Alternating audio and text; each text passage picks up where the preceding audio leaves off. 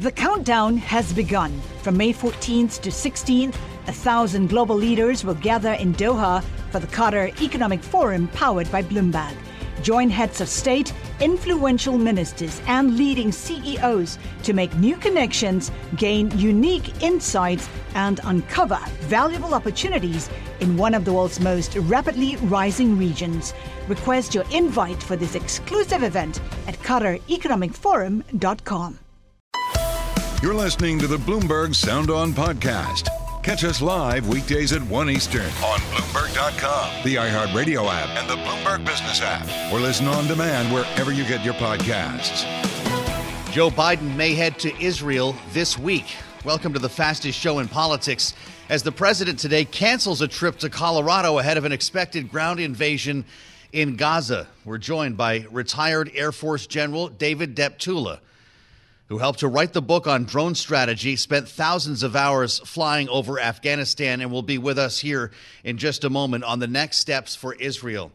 The U.S. House still has no speaker. They're going to try to change that in the next couple of days. We'll talk about Jim Jordan's full court press with our signature panel, Bloomberg Politics contributors Rick Davis and Jeannie Sheehan Zaino. They're with us for the hour. Welcome to the Monday edition of Bloomberg Sound On. I'm Joe Mathieu in Washington, where we've got a lot to learn this week. Not only, of course, who will be the next speaker, we'll see if we learn that this week, uh, but of course, what's going to happen next in Israel with the headline now on the terminal Biden weighs trip.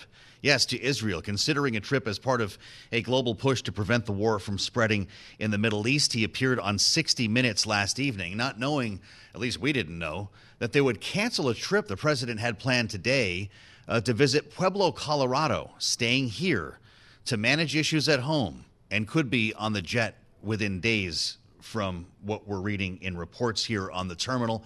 President spoke, as I mentioned, on 60 Minutes last evening with Scott Pelley about the war in Israel. Do you believe that Hamas must be eliminated entirely? Uh, yes, I do. But there needs to be a Palestinian Authority. There needs to be a, a path to a Palestinian state. A path to a Palestinian state. As we bring in the voice of Jordan Fabian, Bloomberg White House reporter, who's with us at the table to get things started today. Jordan, it's great to see you. Uh, you've been reporting on this, uh, obviously, since the terror attack happened, and now we're hearing reports that the president may actually get on Air Force One to go to Israel. You know, we talked about this, whether it was Florida, whether it was Hawaii, about how a presidential visit can be very disruptive. And I suspect that this would be a very difficult trip to plan. Do we think it'll happen? Yeah, there, it seems to be uh, there seems to be planning going on for him to go. Uh, they haven't announced whether that's official yet, sure. but the, them pulling down that Colorado trip today would indicate there's some serious planning going on. Mm-hmm. And yeah, th- there's a lot of imperatives for Joe Biden to go, but it will be taxing, you know, both on the U.S. sides getting a trip of that magnitude together on such a short timeline, and also the Israeli security services, who obviously have a lot on their plate. Mm-hmm. You, given the nature of the conflict there, uh, you know, I, I, in these visits, you know, the president isn't usually on the ground for a long time, but there's still a lot of security uh, that goes into it uh, to make sure the president is safe. I can't imagine the the advanced planning uh, here, and I suspect that it would be a relatively brief trip. What's the purpose, though? I mean, obviously, uh, we know for a fact that Joe Biden's been in touch on a daily basis with Benjamin Netanyahu. The secretary has been in touch with uh, of defense, their defense minister. Why does being in person matter?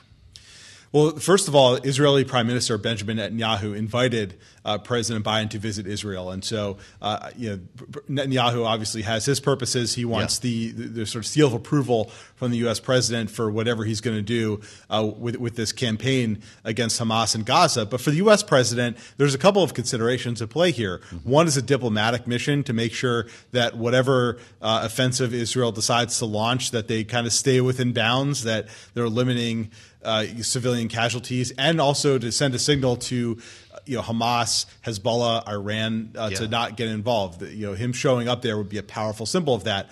But there's also you know domestic politics at play. This is an opportunity for President Biden to get out there, you show okay. some leadership on the world stage as he ramps up his yeah. reelection bid.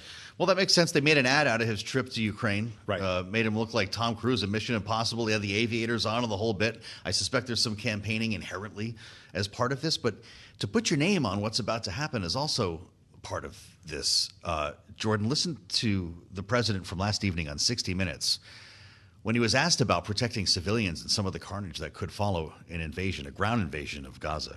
I'm confident that Israel is going to act under the major, the, the rules of war. There, there's a standards that democratic institutions and countries go go by, and so uh, I'm I'm confident that there's going to be an ability for the innocents in Gaza to be able to have access to medicine and food and water. He talked about Israel's right to defend itself, but this is something he's going to have to deal with. The optics are not going to be great. Obviously, any ground invasion in Gaza is going to be extremely difficult, will come with heavy casualties, and he will have been there potentially moments earlier.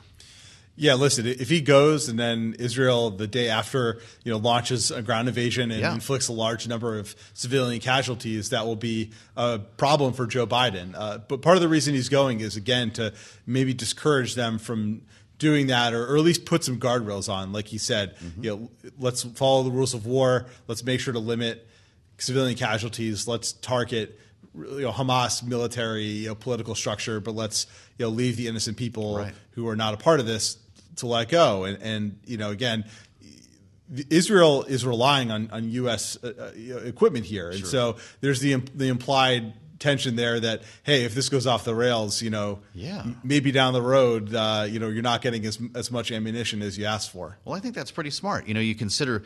Uh, the message that could be delivered, a message of restraint in person, that could play well for the president politically if it came to, to bear, but we'll have to find out, of course. Uh, Jordan Fabian, great reporting, and thank you as always. Bloomberg White House reporter. I'm sure uh, as soon as Jordan knows about uh, any potential trip to Israel, uh, you'll see a headline on the terminal uh, within seconds here. As we bring in the voice of the general, I've been looking forward to this uh, as long as I have known that Lieutenant General David Deptula would be with us, U.S. Air Force retired, a man who was instrumental not only in the ground war over Afghanistan, but in positioning the Air Force uh, to make use of drones to the extent that we're seeing now in Israel and also in Ukraine. General Deptula, welcome back to Bloomberg. It's great to see you, sir.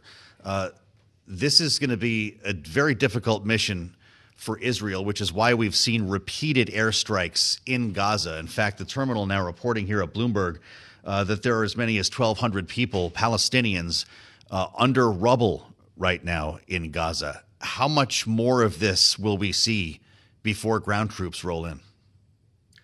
Well, Joe, a couple of points right up front. And uh, I hate to get too complex too quick, but war is a complex endeavor. And when speaking yeah. about war in this particular conflict, one's got to define the objectives that are being pursued at three different levels that's strategic, operational, and tactical. Um, and tactics are what generally garner the most attention but in reality, you can only put tactics in context if you understand the higher order military objectives. So, mm-hmm. you know, we can start with the fact that Israel's stated strategic objective is to eliminate Hamas's military capability. Um, mm-hmm. And what I would tell you is that at the strategic level involves kind of five major elements as they relate to Hamas. Um, first is the leadership then there are essential systems and processes. There's the Hamas infrastructure, their personnel, and then their weapon systems. So each one of those elements, or centers of gravity, if you will, will be uh, decomposed into operational level target sets. And that's what the Israelis are in the process of doing if they haven't already done or have planned for many years. And so there are a variety of examples of that command and control facilities, communications. Um, under essential systems and processes, there's electricity, money, food, and so on and so forth. So then these are broken down into specific targets. And mm-hmm. here's where now we get into the tactical level detail. Um, and because of the extensive use of tunnels to hide and conduct operations, and their entrances and exits being inside buildings, ground operations are a near certainty um, uh, that is going to draw Israel into the ground, on the ground, to be able to find, locate, and destroy these facilities. So, you know, that's a that's a broad brush overview of what the Israeli military is facing right now. Understood. To what extent then can Israel continue uh, to seek advantage from the air? Obviously, uh, Hamas does not have an air force. And it's not just fighter jets. I, I look to you as someone who, who brought forth the largest increase in drone operations in Air Force history. Uh, the job that we'll see over the next couple of days will be very important. I think, if I'm understanding you correctly, to, to what happens and what uh, what shape a ground invasion takes. Right, and you raise an extraordinarily important point. And at this point in time, remotely piloted aircraft, unmanned aerial vehicles, drones, whatever you want to call them, have become an integral part of any operation. Um, at the operational level, the Israeli Defense Forces are truly taking an integrated approach of air, land, sea information, and cyber elements, of which uh, drones will provide, and uh, let me put it this way, they'll play an extraordinarily important role. I mean, one of their values is that they can provide 24 7 observation of what's going on, in addition to carrying weapons to be able to rapidly respond uh, to any aggressive use of force or movement by Hamas's uh, uh, uh forces. So they they are completely integral to the operations. And you heard earlier of some of the concerns with respect to weather. Well, quite frankly, that's because they want to have the ability to use drones to watch what's going on, observe movements, help in targeting, as well as the application of force themselves. Mm-hmm. You were director of the Combined Air Operations Center for Operation Enduring Freedom uh, over Afghanistan. And our listeners should know you were also a principal attack planner for Operation Desert Storm's air campaign.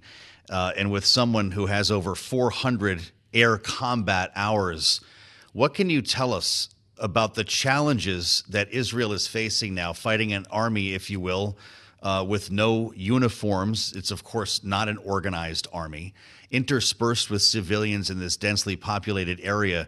You've actually experienced conditions like this, General?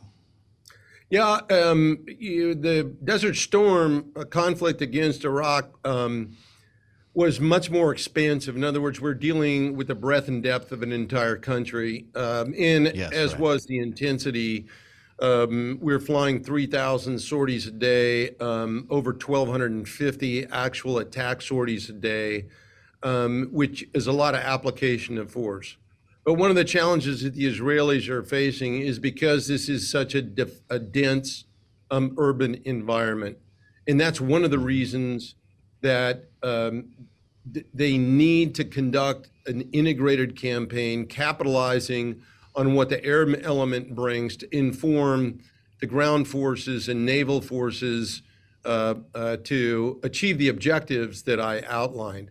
Um, the other point I'd like to bring up here uh, Joe, uh, that I don't see very much attention paid to. And that's that it's very important to understand that Hamas's use of civilians is human shields and misuse of protected sites like mosques and hospitals are war crimes in and of themselves.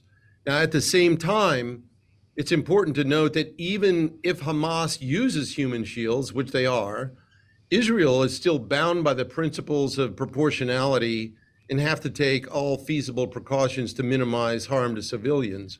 And they have a, a very strong history of doing that. But it doesn't mean that they cannot strike targets because of the presence of human shields. According to the Geneva Conventions, attack is allowed if the potential damage to civilians is not excessive in relation to the direct military advantage that's anticipated. So I don't want to get too into legalese, but the presence of human shields do not prevent an attack. Um, even if they're conducting that attack, uh, uh, might have considerable media impact. Well, that's awfully important uh, for our listeners and our viewers to know, General. Uh, you flew the F 15. As I mentioned, you have hundreds of combat hours. That's a jet that the Israelis fly, among others, uh, made here in the U.S. We only have a minute left, General. I just wonder if it's your view that this mission can be accomplished without completely leveling Gaza. Yeah, I think uh, you know it's an extraordinarily challenging um, endeavor that the Israelis are embarking upon, but it's one that one needs to understand. Um, Israel has fought limited wars with Hamas in the past, and those simply have not succeeded. So now they're faced with either overthrowing Hamas or rendering it uh, completely ineffective. Uh, and that is going to be very, very challenging. Uh, but the Israeli Defense Forces are extraordinarily competent, um, and they'll do everything they can to protect civilian protect civilians. But at the same time, I think they're putting together an integrated operation that will be very effective in eliminating Hamas, and that's what they simply need to do because Hamas's actions have shown that they are pure evil and must be eliminated. Well, there you have it from someone with firsthand experience. Retired General David Deptula, it's great to see you, sir. Now the Dean of the Mitchell Institute for Aerospace Studies. And again, former Air Force Deputy Chief for Intelligence, Surveillance, and Reconnaissance, along with former fighter pilot. This is Bloomberg. The countdown has begun. This May, a thousand global leaders will gather in Doha for the Qatar Economic Forum powered by Bloomberg, held in conjunction with our official partners, the Qatar Ministry of Commerce and Industry and Media City Qatar, and premier sponsor QNB. Join heads of state, influential ministers, and leading CEOs to make new connections and gain unique insights. Learn more at QatarEconomicForum.com.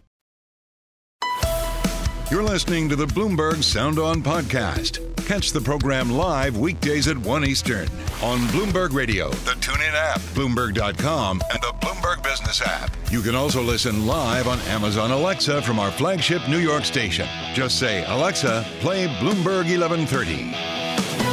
Joe Biden could be on Air Force One on a trip to Israel in just a matter of days. That's the reporting now.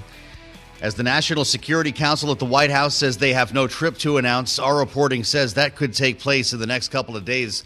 I'm Joe Mathieu in Washington. We thank you for joining us on Bloomberg Sound On as we assemble our panel. Rick Davis and Jeannie Sheehan Zaino with us on the Monday edition here as Antony Blinken uh, turns up in Israel again, an unscheduled return. He spoke earlier this morning. We know our deep commitment to Israel's right indeed its obligation to defend itself and to defend its people. And in that, you have and always have the support of the United States. This again following the interview last evening. Joe Biden on 60 Minutes making the case for American defense and support of Israel, though he also made news by talking about a potential occupation. He was asked about this by Scott Pelley, an Israeli occupation of Gaza. I think it'd be a big mistake. Look, what happened in Gaza, in my view, is Hamas and the extreme elements of Hamas don't represent all the Palestinian people. And uh, I think that uh, it would be a mistake to uh, for Israel to occupy Gaza again. Rick and Jeannie join us now with great uncertainty in Washington on this Monday. Rick, it's good to have you back. I'm curious your thoughts here, having heard just now from General Deptula and knowing that the president could be in country in Israel uh, within just a couple of days. Is that the right move for him to make now? Yeah, I'm. I'm afraid the president doesn't have a lot of great choices, uh, and that's one of the reasons I think you see uh, Secretary Blinken playing shuttle diplomacy, running back and forth, uh, is because time is really the one thing that is uh, the most, uh, I would say, hardest resource to grab. Uh, there's no question that the Israelis are going to go into Gaza, and and what form that comes in, as General Deptula talked about, is is just a way for them to accomplish their goals, short term and midterm, maybe not mm-hmm. long term. And and so that's going to happen. And the president may be there, he may not be there at the time it does, but it, it's utter disregard for the president's schedule. They're going to do that on a, on a military clock that gives them the best mm-hmm. advantage they can to limit uh, casualties, both on the side of the Israeli military and also on the side of civilians in Gaza. So uh, that's that's a clock that's just you know totally separate than the president's. And then you also have Iran and Egypt, uh, two really important players, one negative, one positive, uh, that the president is is talking to as much as Israel, uh, and and he's giving a warning to uh, the Iranians uh, by going there that if they want to broaden this conflict, they're going to have to deal with the United States, and trying to give uh, some kind of a bridge to the Egyptians who play an incredibly important role in getting aid into Gaza. Uh, to uh, offset some of the humanitarian problems, so this is this is a really high priority, and and and it's only the president of the United States who can actually effectuate change that's positive in this regard. Well, that's pretty remarkable. The optics would be amazing, uh, Jeannie, depending on where you stand on this whole issue, though, could also be challenging for Joe Biden going into a, a reelection cycle. His message, do not occupy Gaza, uh, was heard loudly last evening on 60 Minutes. Why does he have to show up in person? You know, he doesn't have to, but I think he is going to try, provided that they can maintain his security. And as, of course, the timing of when they go in with boots on the ground into Gaza, um, you know, it, it is a difficult security challenge, number one. But I do think if he's able to securely go over there, he will and should. That said, I was struck by his tone on 60 Minutes last night the president has given full throated support to Israel. He maintains that. And by the same token, we heard him walking this very, very fine line last night and saying mm-hmm. things like, everybody knows that all Palestinians don't support Hamas extremism. And, you know, the reality is, we don't know if Israel knows that. We don't know where he is getting that kind of data. There's not public opinion polling, for instance, going on, nor should there be. So he is reflecting what we are hearing increasingly. We saw the New York Times op ed saying Israel can defend itself and uphold its values. We saw former Obama administration officials come out. And I was struck by an ADL official just yesterday saying that he's concerned that as Israel moves forward, world opinion will turn against it. And that's a concern not only for Israel, but for Joe Biden and the United States as well. So I think the president is very clearly making the case that while he has full throated support for Israel, he's deeply concerned about the civilians, and Israel should be very careful not to get in a quagmire in the West Bank or in, sorry, in Gaza, like they were mm-hmm. prior to 2005. So it is very difficult argument for him to make at a very challenging time as he's facing a reelection bid. Gaza's health ministry, Rick, says at least 1,200 Palestinians have been trapped under rubble uh, from Ukrainian uh, from Ukrainian, forgive me, from Israeli airstrikes into Gaza. Those are the types of headlines that could challenge the president on a trip like this. No. No question. This is uh, going to be a very difficult PR environment. Um, as Jeannie says, the president has got this dual track where not only does he have to be commander in chief and president of the United States, but he's got to run for election. And so this is not without its risk politically. Um, that being said, uh, he has some repair work to be done on commander in chief. Uh, there's no question he took a hit uh, when the U.S. Uh, withdrew from Afghanistan and his leadership was questioned uh, because of the chaos. So if this can uh, somehow help repair that image, I, it's probably a, a, gamble worth taking. That being said, as you point out, Joe, there are a lot of casualties with civilians in Gaza. That's only going to mount. And as Jeannie said, hmm. that could put additional pressure on the Israelis. But all of this is predicated on Israeli getting the necessary accomplishments of their tasks, their priorities in Gaza. And I thought General Deptula did an excellent job of articulating what their military objectives would be. This is becoming an issue on the Republican campaign trail. Uh, as you might well expect, Mike Pence, we stand with Israel, making the point. Ron DeSantis, no moral equivalence. Nikki Haley, uh, as well, speaking over the weekend. Here she is whether it was burned bodies, whether it was women that was raped, whether it were people being dragged down the streets of Gaza. I know you saw it, but did you hear it? Did you hear what they were saying when they were dragging those bodies down the street? Because they were saying, death to Israel, death to America. That's what they do. That's how they think. That is why Israel needs to eliminate Hamas once and for all. It's pretty heavy stuff here. And Jeannie, we've gotten to the point where the president, Joe Biden, sounds exactly like the Republican candidates for president. Do you agree? I do, with one glaring exception, which is the leader, as the money in the polls show, Donald Trump. I mean, he is out posting mm. things which make you really have to take a step back and say, is he equipped to lead, I don't know, a city council at this point? He's talking about support for Israel after attacking Bibi Netanyahu in the hours after this atrocity and after claiming Hezbollah is smart he's talking about supporting Israel and tying it to the stolen 2020 election. That is what he's talking about. So I I'll totally agree with you, Joe, except as it pertains to the far and ahead leader on that side, which is still Donald Trump and nothing crazy that he has said. And it has gotten to crazy, gotten there. It's been there a while, but it is clear in the wake of this that mm. nothing that he says has dampened his support in the polls. And that's got to be a concern for any thinking, caring Republican, uh, somebody who looks at what's happened at these atrocities and yeah. scratches their head and says, Is this man really talking about the stolen election from 2020? We've only got a minute here, Rick. Are you surprised we're not hearing more criticism from all of the Republican candidates about Donald Trump, as Jeannie's referring? Remember last week, Bibi let us down. He said Hamas is smart.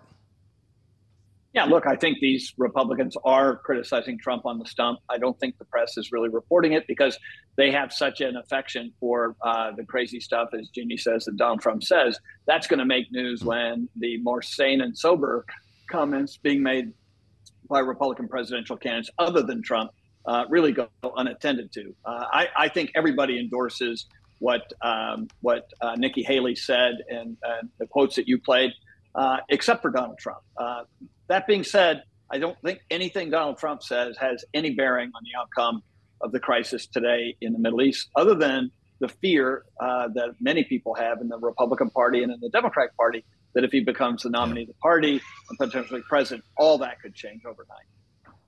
Well, I'll refer back to what Ron DeSantis said last week following the comments from Donald Trump. Quote, it is absurd that anyone, much less someone running for president, would choose now to attack our friend and ally Israel, much less praise Hezbollah terrorists as very smart. You're listening to the Bloomberg Sound On podcast. Catch us live weekdays at 1 Eastern on Bloomberg.com, the iHeartRadio app, and the Bloomberg Business app, or listen on demand wherever you get your podcasts. High noon Tuesday. That's when Jim Jordan will force a vote. The reporting coming out of CNN right now the Republican nominee for House Speaker, the chair of the Judiciary Committee, Jim Jordan's going to force this thing high noon tomorrow, like something out of a Western. Even though he apparently does not have the votes. Or does he? Or will he? Great reporting today from Steven Dennis. Laura Litvan, Eric Wasson, our Congress team on the terminal. GOP's Jordan picks up critical support for House speakership it's really anyone's guess where he is in the whip count right now, though, which is something we'll talk to Mick Mulvaney about next hour. Let's reassemble the panel, though. Rick Davis and Jeannie Sheehan Zaino join Bloomberg Politics contributors as we consider what's about to happen here. Looks like he got Mike Rogers. That's what Jody says, Rick. Is Jim Jordan the next Speaker of the House?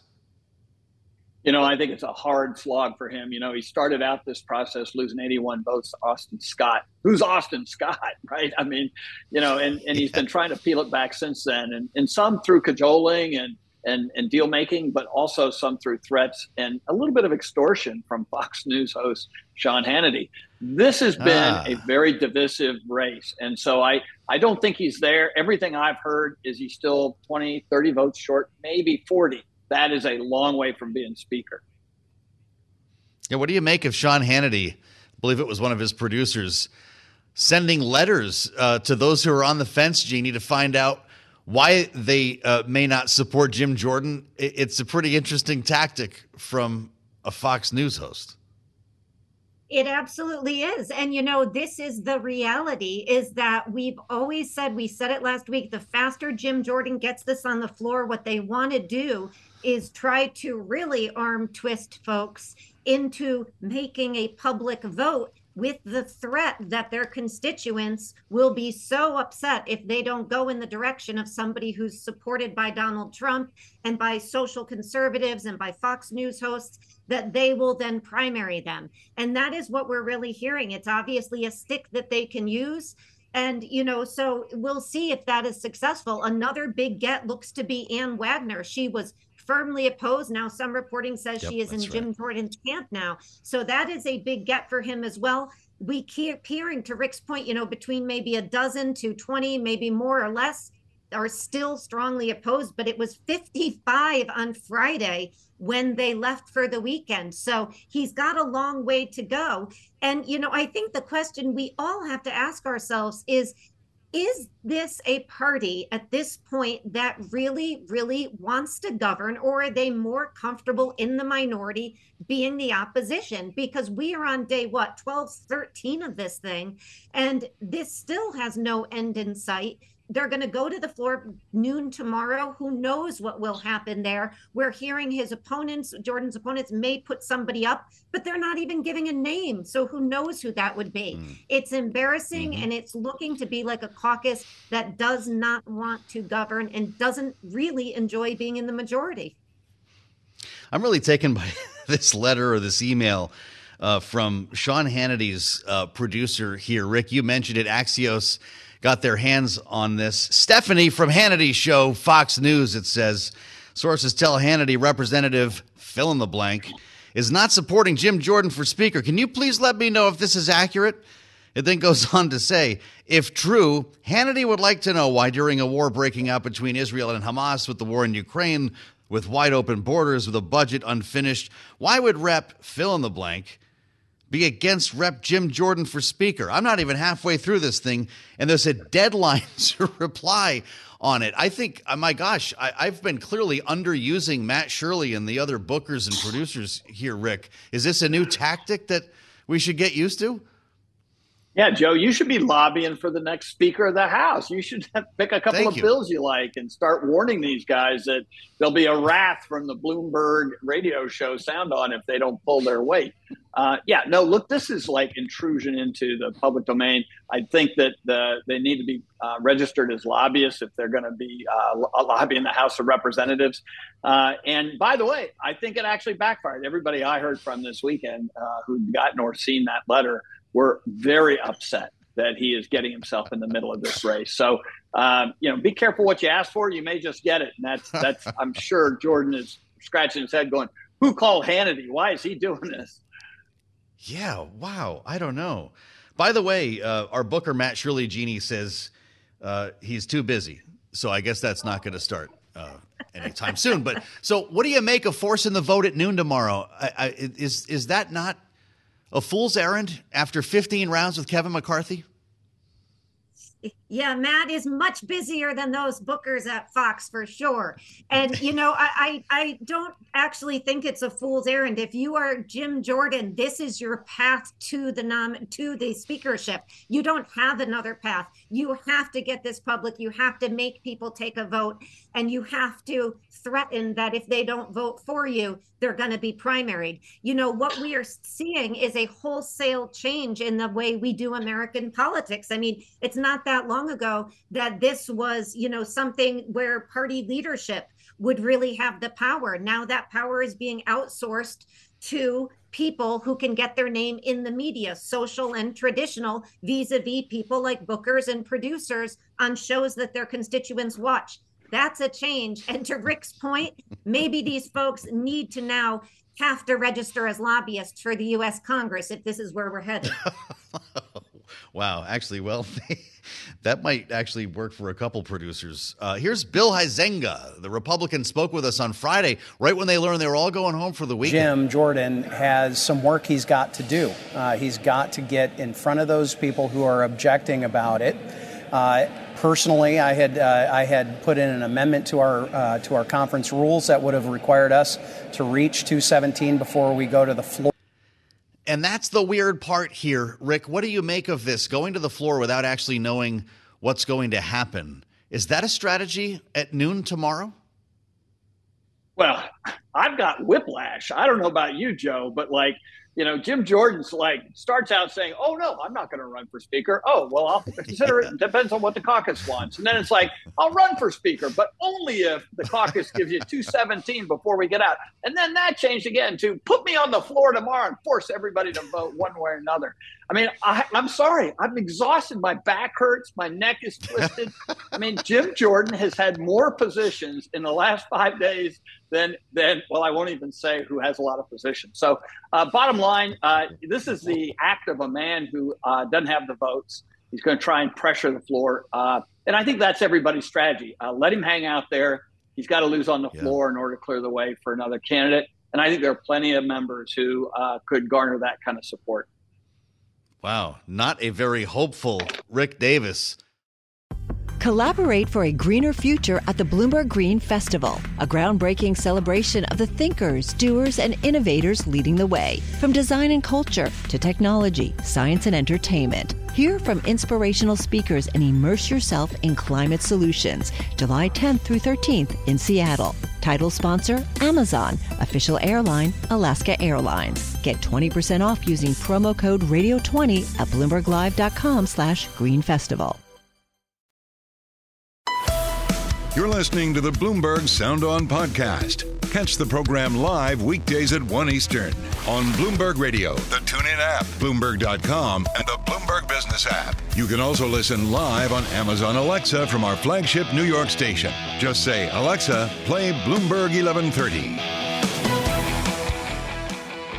Congressman Jim Jordan spent the weekend twisting arms, but he does not have the votes to be Speaker yet as lawmakers return to Washington today with a vote on the Speaker expected at high noon tomorrow.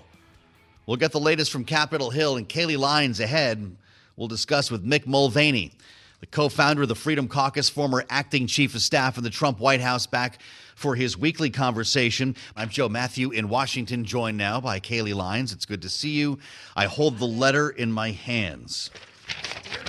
Dear colleague letter. Not a dear John, a dear colleague. Mm-hmm. Jim Jordan's stationery. It's very lengthy, you know. I feel like this could be a pretty tight pitch considering everything that we've heard. Five re- paragraphs? Yeah. yeah. He refers to the principles that unite us as Republicans, the role of Speaker, bringing all Republicans together, no measure of what we can achieve for the American people. This is the same Jim Jordan who told us that he did not want to run for Speaker, right? Yes, that would be correct. That was two weeks ago, about. And what a difference two weeks. Can makes. you imagine that was two weeks ago? Now he's essentially forcing a vote. This is yep. kind of a big uh, development here. He told CNN he's forcing a vote at high noon tomorrow.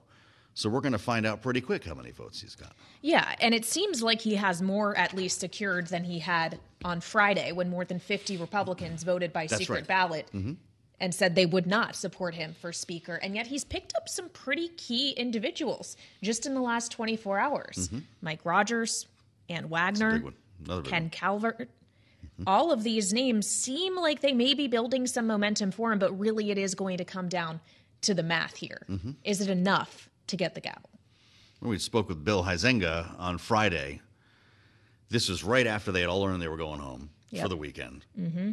Uh, he didn't have his flight book yet. He did not love. But remember this idea of having this figured out before you go to the floor. Right. Um, uh, a cloture vote, if you will, mm-hmm. a nominating vote that would mirror the number of votes needed to actually do this on the floor. That never happened. Huizenga thinks it should have. Jim Jordan has some work he's got to do. Uh, he's got to get in front of those people who are objecting about it. Uh, personally, I had uh, I had put in an amendment to our uh, to our conference rules that would have required us to reach 217 before we go to the floor. That is sort of maybe the spirit of this in many ways. Um, that uh, that isn't a formal rule, but guess what? We're not going to have any help from the Democrats, and not not that we were necessarily expecting any. Uh, but we have got to come to together as the Republicans to find 217 votes. Ah, 217. Magic we number. kept hearing all last week that no one can get to 217. Yes. That may still be the case, by the way. And we will find out more come tomorrow afternoon, Joe. You think Mick Mulvaney would go to the floor if he were nominated Speaker without knowing he had the votes? I don't know. Should we ask Mick? Because I could see both sides here. I think Mick kind of lives on the edge a little bit. I think that he could actually be the one to go for it, but I also feel like he might be smarter than that and wants something to count on. Uh, Mick, why not make that adjustment, that rule change, so you know that when C-SPAN turns the lights on, this is going to look good for Republicans? Yeah. I'm trying to figure out the comment about how I'm too smart to do it. So that means if I go to the floor, I'd be doing something stupid. So maybe I, I shouldn't say I would do that. Um, I, I, think the dynamic there's a bunch of different. Is it a strategy though, Mick? Right.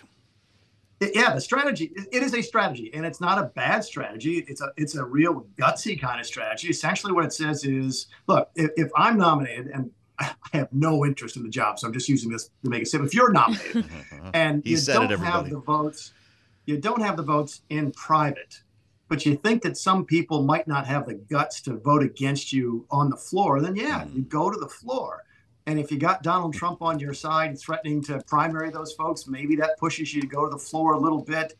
Look, I asked an interesting question today uh, of a friend of mine on the Hill. I said, look, when I know that Matt Gaetz is crazy enough and stubborn enough and just bizarre enough to sit on the floor for 15 votes and be the vote against Kevin McCarthy because I saw him do it in January.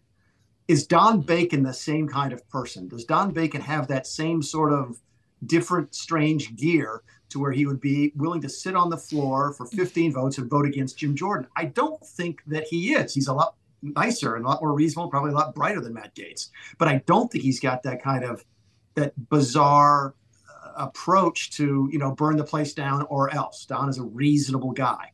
And Jim may be counting on those folks who are reasonable to say, I won't vote for you in private, but taking them, you know, sort of calling them out and seeing if they got the votes, uh, the guts to vote against him on the floor. If there's if there's a strategy, that's the strategy.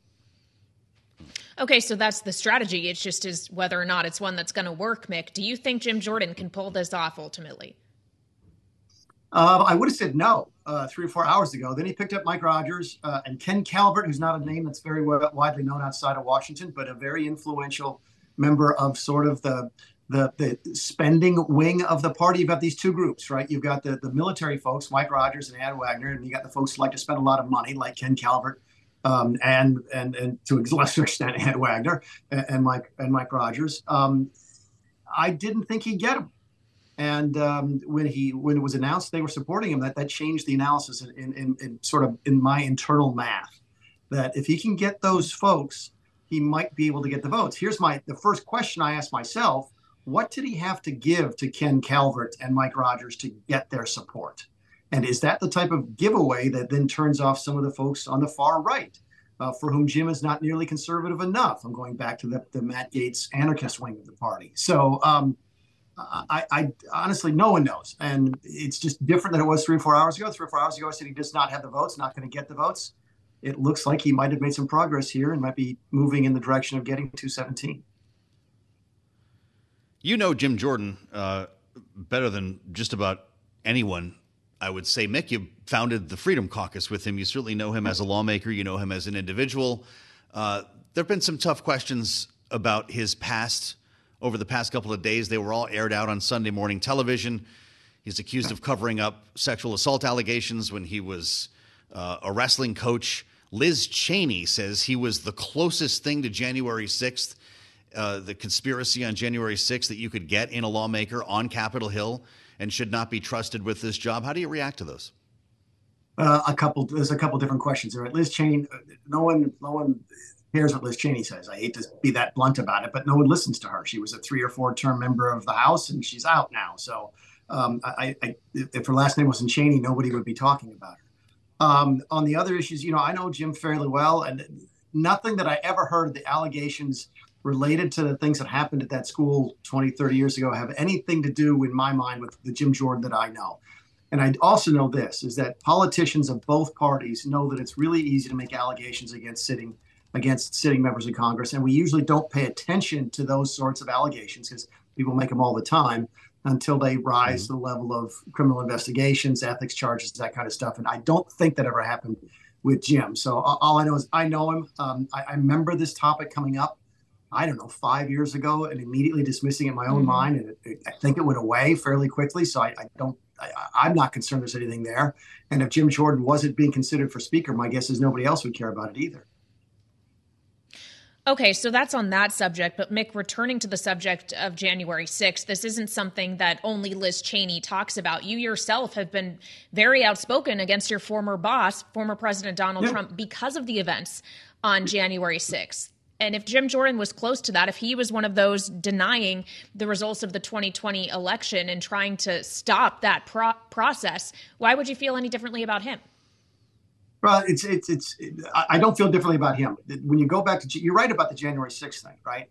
And, and if that's what Jim's leadership becomes, if, if Jim is down there trying to pitch people on, elect me speaker, and I'm really going to dig into the 2020 election, my guess is that's a fool's errand, and he doesn't have a chance if he's down there now telling people, look, I want to go forward. We have to pass a spending bill. It will be conservative. We have to pass support for Israel. It will be it will, it will be very generous. Um, I do want to continue the investigations in the Biden family. If that's the message that he's selling, I can see him getting someplace.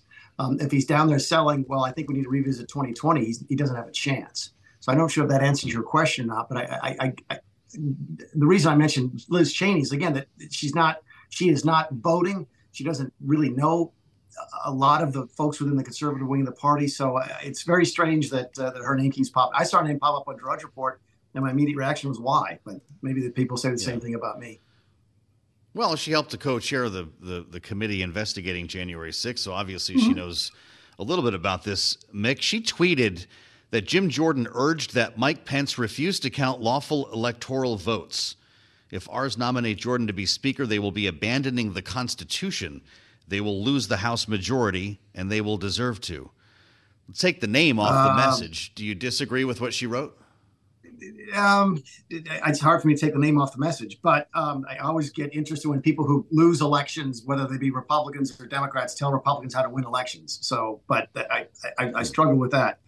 Look, um, I don't think that Jim Jordan's activities, again, I, let's be clear, I, I quit over January 6th. I am not defending January 6th, but in any any way, shape, or form. In fact, the opposite. I'll continue yeah. to condemn it anytime, anytime anybody wants me to. But I don't think that's what this race is about. I really don't. I think this race is about the next three or four months, or eight, actually six or eight weeks. How do you get through a funding uh, issue uh, for the government between now and the middle of November? How do you deal with supporting Israel? What do you do about Ukraine? Those are the three big issues that Congress has to deal with. Personally, and you guys haven't asked this question, but I'll answer it anyway. I can't believe Jim wants the job because I don't know how you hmm. pass a funding bill that isn't bipartisan. And if a bipartisan funding bill mm. costs Jim, uh, cost Kevin McCarthy his job, I don't know how it costs whoever the next speaker is uh, his or her job. So again, if, if people want to look back at January 6th, and if Liz Cheney wants to do that, that's great. I'm trying to figure out what happens in the next 45 days. Mm-hmm. Well, in also in the next 45 days, Mick, theoretically, the impeachment inquiry, which Jim Jordan was helping lead, will continue. And I wonder what a Speaker Jordan potentially would mean for those individuals in districts that Biden won in 2020, those vulnerable Republicans. Do you realistically think they can go to the floor and allow him to get the gavel? What would it mean for them? I, I, think, uh, first of all, I don't think he can be in charge of the investigation if he is the speaker. So they got to have somebody else to back to back up. Uh, the same is true, by the way, if and I still think there's a likely chance that, that Patrick McHenry's role as the interim speaker is somehow extended for a period of time. And if that happens, he might not be able to function as the House Financial uh, Services uh, Committee chairman as well. So if Jim becomes the speaker, they have to find somebody else to do investigation what what happens from there, Kailey, I think depends on what the evidence is. If they find, uh, keep in mind, the Democrats had an, an, impeachment inquiry on Donald Trump for weeks before they started the actual impeachment. They didn't have the evidence until Trump gave them the transcript of the phone conversation with Zelensky. But for that, they probably don't have have the ability to impeach him on the floor. I think the same is true of the Republicans. They're going through the inquiry now if they find evidence that justifies an impeachment, then they go that route. But if they don't find anything, mm-hmm. I don't think they can move forward. So I think the only thing that changes there is who's running the investigation. If Jim Jordan is Speaker, I don't think he can run the investigation. I have to go back to our conversation with Jim Jordan on the 2nd of October. Kailey already referred to it, Mick. We were, you know exactly where we were in the balcony off the Cannon Rotunda. It was the day the government was supposed to be closed and this all came up again with who wants to be speaker. Here he is. But I do not support that. I think uh, I think Kevin McCarthy's done a good job. I mean, we told the American people that we would, you know, pass legislation to get rid of the 87,000 IRS agents. We told the American people we'd pass the parental bill of rights. We did that. We told the American people we would pass legislation to deal with the energy problem. We told the American people we would pass the toughest border security, uh, security, immigration enforcement legislation in history, and we did that. He said he wanted Kevin to be speaker. When I asked him directly again, he said, No, I do not want to be speaker. Mick, do you believe that your your old colleague from the Freedom Caucus, Jim Jordan, actually wants this job? No, I think he wants Kevin McCarthy to be the job and go back to doing the, the to leading the investigations. I think he's here, he's where he is now because what else? Who else is there? I mean, when you get down to the next level, you talk about people who might have only been in Congress a couple of years. You don't know about their mm-hmm. conservative. So he would be a reluctant speaker, um, in your view. I, I, think so, and I got to think, I, Joe. I, I got to think that he's got to deal with the far, far right wing, with those anarchists. And again, they're not they're not conservative; they're populist anarchists. That's the Matt Gaetz crowd. So let's call them the the anarchist wing because they're not the Freedom Caucus folks. He's got to have a deal with them and says, look, if I cut a bipartisan deal to, to open the government, are you gonna are you gonna try and get rid of me? And at least he's got to have a handshake that they won't do that. Because again, otherwise, yeah. what's the one lesson from Kevin McCarthy's experience? If you bring a bipartisan bill to the floor of the House, you are at risk of losing your speakership. That's a really easy message to sort of d- deliver and to wow. to comprehend. So unless Jim has has got a, a deal with those folks that I don't know about, that we don't know about, um, then he right. might be in the same con- the same position Kevin is a couple weeks from now. Mick Mulvaney, always great to spend time. Did you say whether you think he's actually going to get this vote tomorrow? Did we hear? It changed in the last three to four hours. Joe. Okay, so you think there he's going to get this at noon tomorrow, Mick? I think his chances went from two and ten to six and ten. All right, there it is. Mick Mulvaney. This is Bloomberg. Thanks for listening to the Sound On podcast. Make sure to subscribe if you haven't already at Apple, Spotify, and anywhere else you get your podcasts. And you can find us live every weekday from Washington, D.C. at 1 p.m. Eastern Time at Bloomberg.com.